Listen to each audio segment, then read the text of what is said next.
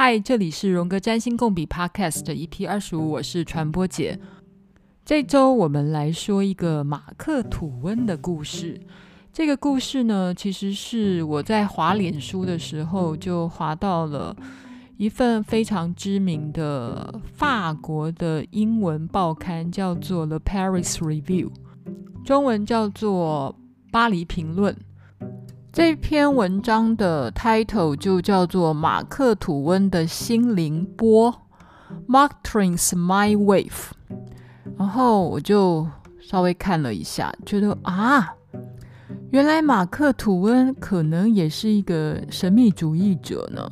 或者至少他是一个相信心电感应的人。然后我当然又对马克吐温去做了一些调查，Google 他了一下，觉得哦，原来马克吐温有这一面呢，这是我从来不知道的马克吐温。大家知道的马克吐温，他当然是一个知名的小说家，每个人都读过《汤姆历险记》，然后他是幽默大师，甚至于有幽默的奖都是拿他的名字来命名的。但我从来不知道马克吐温其实是一个神秘主义者。马克吐温，他大约是将近两百年前投胎在美国的哦。他是一八七一年出生的。这篇文章啊，开宗明义就说，马克吐温哦，他超级相信心电感应哦，他甚至很担心，就有人靠着心电感应剽窃了他的文学创意。呃，马克吐温他当然不是什么真正的灵修咖，然后他当然也没有追求什么长生不老，但是他完全相信相隔十万八千里的两个人可以互通彼此，而且心有灵犀。马克吐温四十岁的时候，在一八七五年的春天，他收到了一封信。然后那封信很厚哦，然后他看的笔迹，当然就认出来这是他朋友的笔迹，而且这个朋友他已经有十一年没有跟他见过面，也没有他的消息，但是他只是摸着那一封信，他就完全知道这封信在讲什么，而且他还正打算写一封同样的信回给他的朋友，这个朋友告诉他说，他是否应该要出一本书，关于美国最重要的银矿脉？哈，就是挖银矿的矿脉。这个巧合让他觉得惊讶不已。这个这个朋友到底是谁呢？其实是早年马克吐温的手帕交哦，叫做丹德奎尔。这个丹德奎尔比马克吐温大六岁。那这个丹德奎尔跟马克吐温当年是在内华达州的一家报社、一家出版社是同事的关系。然后那个时候，马克吐温跟丹德奎尔呢，已经算是一个作者或是记者的工作了。那这家报社其实也给两个人非常大的空间呐、当时的编辑跟他们说，只要符合事实啊，你们爱怎么搞就怎么搞。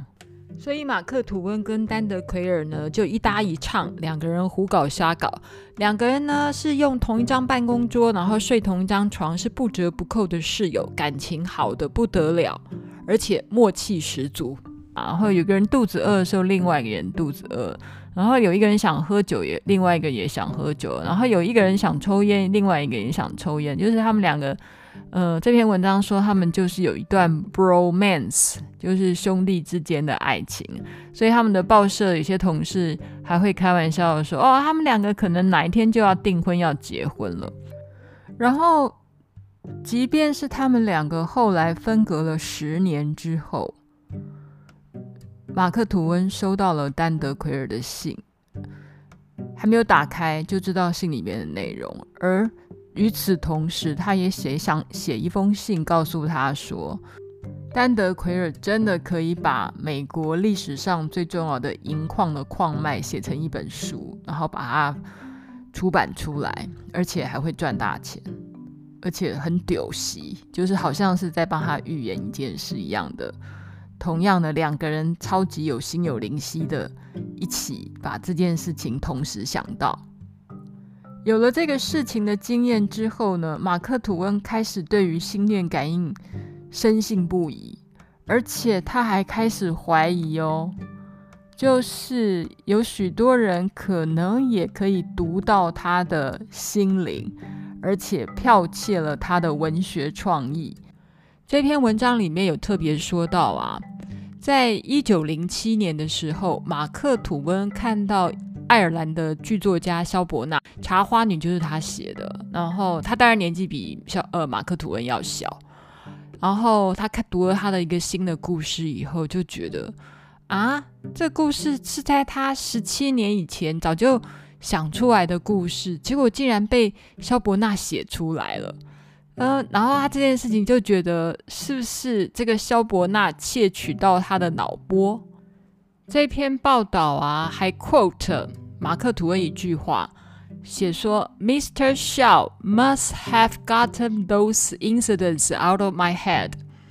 他说：“萧伯纳一定是从我的脑子里面获得了这些故事。如果这篇文章说的都是真的，意思就是马克吐温的创意被萧伯纳剽窃了，但那个方式只是萧伯纳用心电感应的方式感受到马克吐温的脑子在想什么。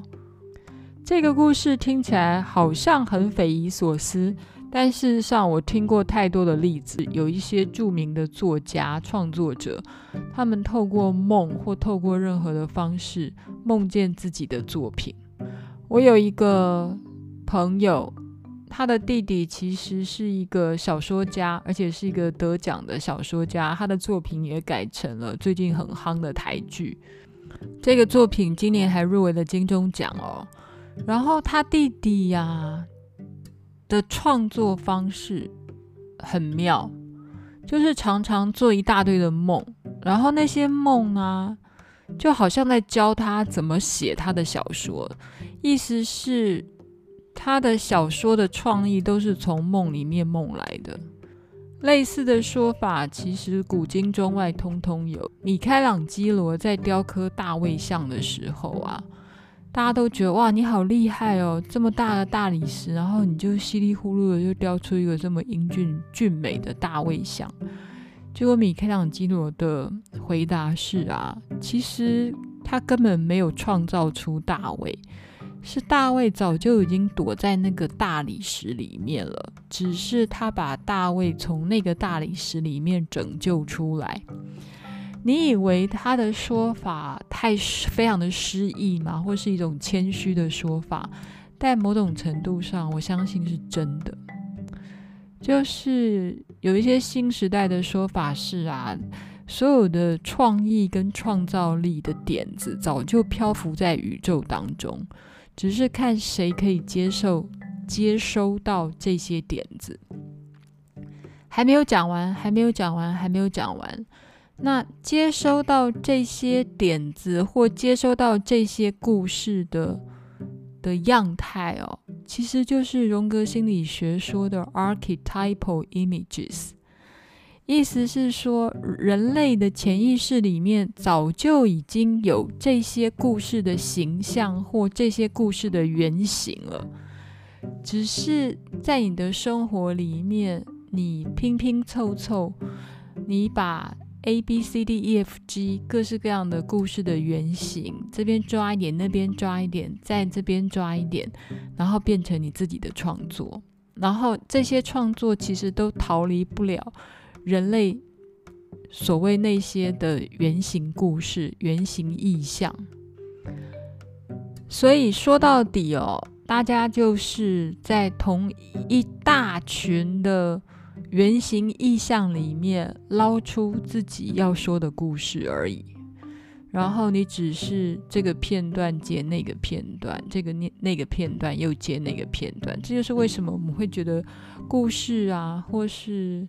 创作有时候真的都很雷同，非常非常高的原创的东西有还是有，但是它还是奠基在某一些。Archetypal image 上面的。再讲回来，萧伯纳跟马克吐温，其实这两个人见过面哦。呃，根据报道说，他们两个见面的那一年，其实就是我刚才说马克吐温看到萧伯纳呃的新的作品，然后觉得萧伯纳偷通灵了他的脑子的那一年，一九零七年。所以，一九零七年，马克·吐温跟萧伯纳在伦敦的火车站见了面。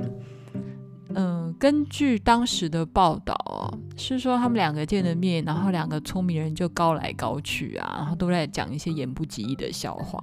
所以，把他们两个拉见面的这个数学家其实很失望，觉得这两个人通通在言不及义，根本不真诚，非常的假惺惺。嗯、呃，我觉得。嗯，这些资料我都在一起之后啊，我觉得那一定是当然的啊。就在假设那个是同一年的事情，我当然我没有确切的呃月份的顺序了。就在一九零七年，马克吐温觉得萧伯纳偷了他东西，然后又跟萧伯纳见了面。马克吐温比萧伯纳大概大了二十岁了。马克吐温是一八三五年生的，然后。萧伯纳大概是一八五六年生的，那这两个人其实都是在工业革命快结束的时候出生的，或已经结束了啦。因为工业革命大概就是一八四零年结束，那个时候的社会气氛，知识分子都是非常理性的，讲科学的。跟他们差不多同一期出生的尼采都在说上帝已死了。所以那个年代开始啊，谁在那边开始讲怪力乱神、神秘主义的话，大概就会被标签为非理性的人。其实跟现在是一样的啦。所以在这篇《Paris Review》里面谈马克吐温的脑波的这篇文章里面有特别提到，其实马克吐温他有一些关于这种神秘学的。个人信仰的，或是谈这种心电感应的一些小说或文章，其实通通都没有出版。即便是马克吐温自称他比这个萧伯纳要早十四年想到的那个故事啊，他说，呃，因为他的老婆 Levi 不让他出版，所以没有任何人读过这篇故事啊，没有出版，没有人读过啊，不就死无对证嘛，对不对？那至于那篇故事到底后来也没有被写出来或出版呢？诶，我其实也搞不清楚，因为没有写很清楚。如果你是马克吐温跟萧伯纳两个文学家、创作剧作家的专家的话，也请你留言给我，讲一下他们两个。到底也没有人做很详细的比较。其实我只是在他们的维基百科上面查一下他们的生平，我就觉得他们两个的生命超类似的。这两个人啊，其实还蛮关心中国文化的耶。马克吐温他写了一些东西跟中国当时的义和团相关。其实马克吐温超人道的，他非常反对帝国主义的侵略，对于西欧国家然后侵略亚洲这件事情是非常的北宋。在另一方面呢，萧伯纳去过中国，在一九三三年的时候，他去过上海，去过香港。萧伯纳见过蔡元培、鲁迅，还有见过蒋宋美龄，哎。呃，当然啦，那个时代很多有名的作家，他都很向往中国。他们两个还有另外一个例子，马克吐温啊，后来非常非常为圣女贞德的故事所着迷。马克吐温六十一岁写的最后一本小说，就是在写圣女贞德的故事。他写了一本圣女贞德的虚构的自传，然后又过了二十七年，在。一九二三年，萧伯纳也写了一部《圣女贞德》的剧。马克吐温之所以对圣女贞德这么这么有兴趣，那就是因为圣女贞德的神力，或是她的直觉力。圣女贞德到底是谁呢？稍微念一下，不想听的可以跳过一分钟。圣女贞德是出生在法国的乡下的一个没有读过书的少女，在她十三岁的时候的某一天，在村庄后面的大树下遇到了大麦克天使，还有另外两颗天使，得到了天主的启示，所以她就带兵去收复了被英国人占领的法国土地，所以她变成法国人的英雄，这就是有名的英法百年战争。然后他在一四三一年五月三十号，在法国的鲁昂，英国认为她是个异端，而且还认为她是个女巫，就把她活活的烧死。二十年后，英国的军队彻底的逐出法国时，圣女贞德的老母亲还说服了教宗重新审判圣女贞德的案子，最后一四五六年替她平反。然后在一九二零年的时候，本笃十五世还。把圣女贞封为圣女，所以圣女贞德其实是西方文化里面一个重要的人物。她从拿破仑时代到现在，法国的政治人物常常以她伟大的形象作为宣传。许多的作家啊，剧作，譬如说莎士比亚、伏尔泰啊，然后马克吐温、柴可柴可夫斯基、萧伯纳，然后布莱希特，都把圣女贞德的故事重现在志。不过，马克吐温对圣女贞德其实是情有独钟的哦，因为他一直着迷于圣女贞德所看到的神迹。马克吐温说，他最喜欢的小说就是这本《圣女贞德》，他花了十二年的时间准备，两年的时间来写，然后这是他认为他最完美的作品了。好啦，当然，任何人都可以写关于中国的故事，也都可以去中国，然后也都可以写圣女贞德。只是说，诶，这两个人还挺有雷同性的呢。但我当然不知道马克吐温他的指控到底正不正确。意思是，萧伯纳一天到晚窃取到他的脑波这件事情，嗯，是是真的吗？再回头来谈一下马克吐温。他到底是从哪一个坎站对于脑波或神秘事件这么有兴趣呢？其实从他二十几岁的时候就发生了一件事情。马克吐温有一个小他三岁的弟弟，叫做亨利。他也曾经在密西西比河上做领航员的工作。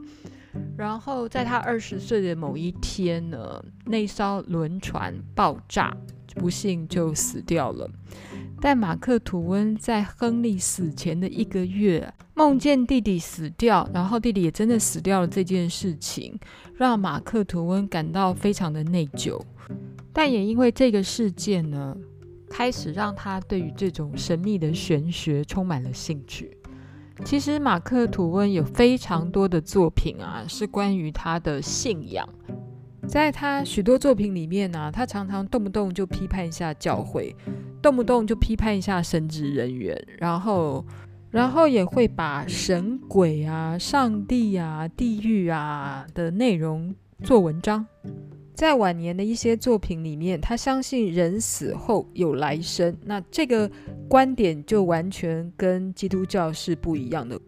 马克吐温的这些作品啊，在他生前都是没有被出版的，一直等到他死后，甚至于他家人都死后，美国的出版社才又把这些作品重新的呃公开出版。好喽，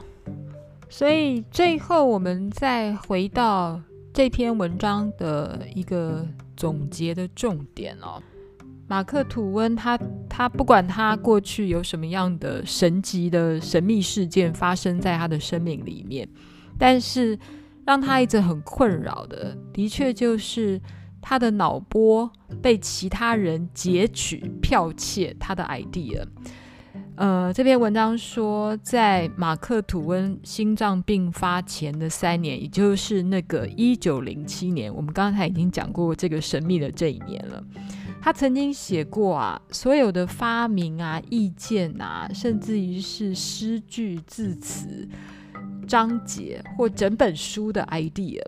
都有可能从一个脑子，然后漂浮到另外一个脑子去，从一个脑波流到另外一个脑波。然后他还说，说他常常有一些原创的点子都在他的脑子里，但不知道怎么搞的，有一天呢，就。他想的东西就出现在别人的作品里，然后他觉得这种事情让他非常的困扰。如果你觉得马克吐温他所担心的事情是个想象的话，在今天的科学或是脑波的科学里面，这些事情好像也似乎被证实了。我来说一个我亲身的心电感应的故事。这个故事其实我自己也把它写出来过。二零一三年的十一月秋天，我在苏黎世火车站，然后要往 Talwil 回家的火车上。然后苏黎世的火车其实就是那种四个位置可以对坐。然后那天我记得就是我们就是两个人，然后对坐，就是不是四个人都坐满，就是四个的位置坐了两个。然后我跟一位金发女士就坐我对面。然后她突然哈啾打了一个喷嚏。我就非常的自动反应，心里想着 God bless you，但是我没有说出口哦，毕竟我还是一个很害羞的台湾人，我只是心里想着哦 God bless you，就他竟然跟我开口说 Danke，用德文跟我说谢谢，这一秒钟我真的吓到了，然后，然后我就给他一个微笑，但因为我家到那时候我住 Tauville，然后我就我就起身。就是要下车了，然后我又觉得好怪哦，环顾四周，